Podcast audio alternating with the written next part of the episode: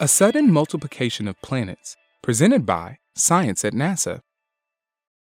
Years ago, before the launch of NASA's Kepler spacecraft, astronomers were thrilled when they discovered a single planet. On February 26th, the Kepler team announced 715. Kepler has always been good at finding planets. Even before the announcement, the observatory had confirmed 246 new worlds outside the solar system.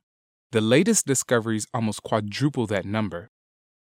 Kepler works by looking for the slight dimming of starlight caused when a distant planet transits its parent star.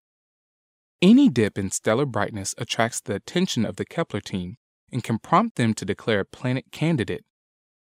Verification of candidates can be a laborious process, proceeding slowly, planet by planet.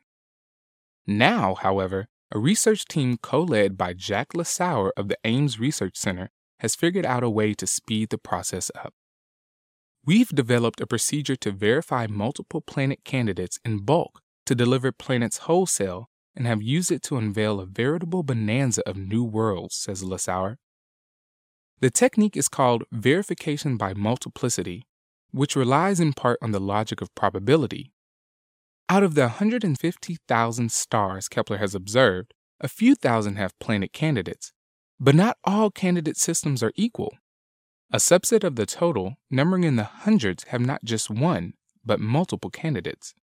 By concentrating on those busy systems, the team found 715 planets orbiting 305 stars. The method of multiplicity can be likened to the behavior of lions and lionesses. Suppose that Kepler's stars are like lions, and the planets are lionesses. If you see two big cats, it could be a lion and a lioness, or it could be two lions. But if more than two cats are gathered, then it is very likely a lion and his pride. Thus, through multiplicity, the lionesses, or planets, can be reliably identified. All of the newly discovered worlds are located in multi planet systems.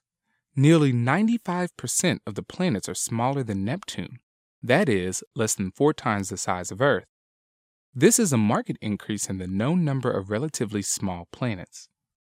This study shows us that planets in multi-systems tend to be small and their orbits are flat and circular, much like the inner parts of our own solar system, says Jason Rowe, a co leader of the research at the SETI Institute. Four of the new planets are less than two and a half times the size of Earth. Moreover, they orbit in their sun's habitable zone, where the surface temperature of the planets may be suitable for liquid water, a key ingredient for life as we know it. The more we explore, concludes Rowe, the more we find familiar traces of ourselves amongst the stars that remind us of home. Indeed, that is what Kepler is all about. More information about these new planets may be found at NASA's PlanetQuest website. For more news about planets in general, both well known and yet to be discovered, visit science.nasa.gov.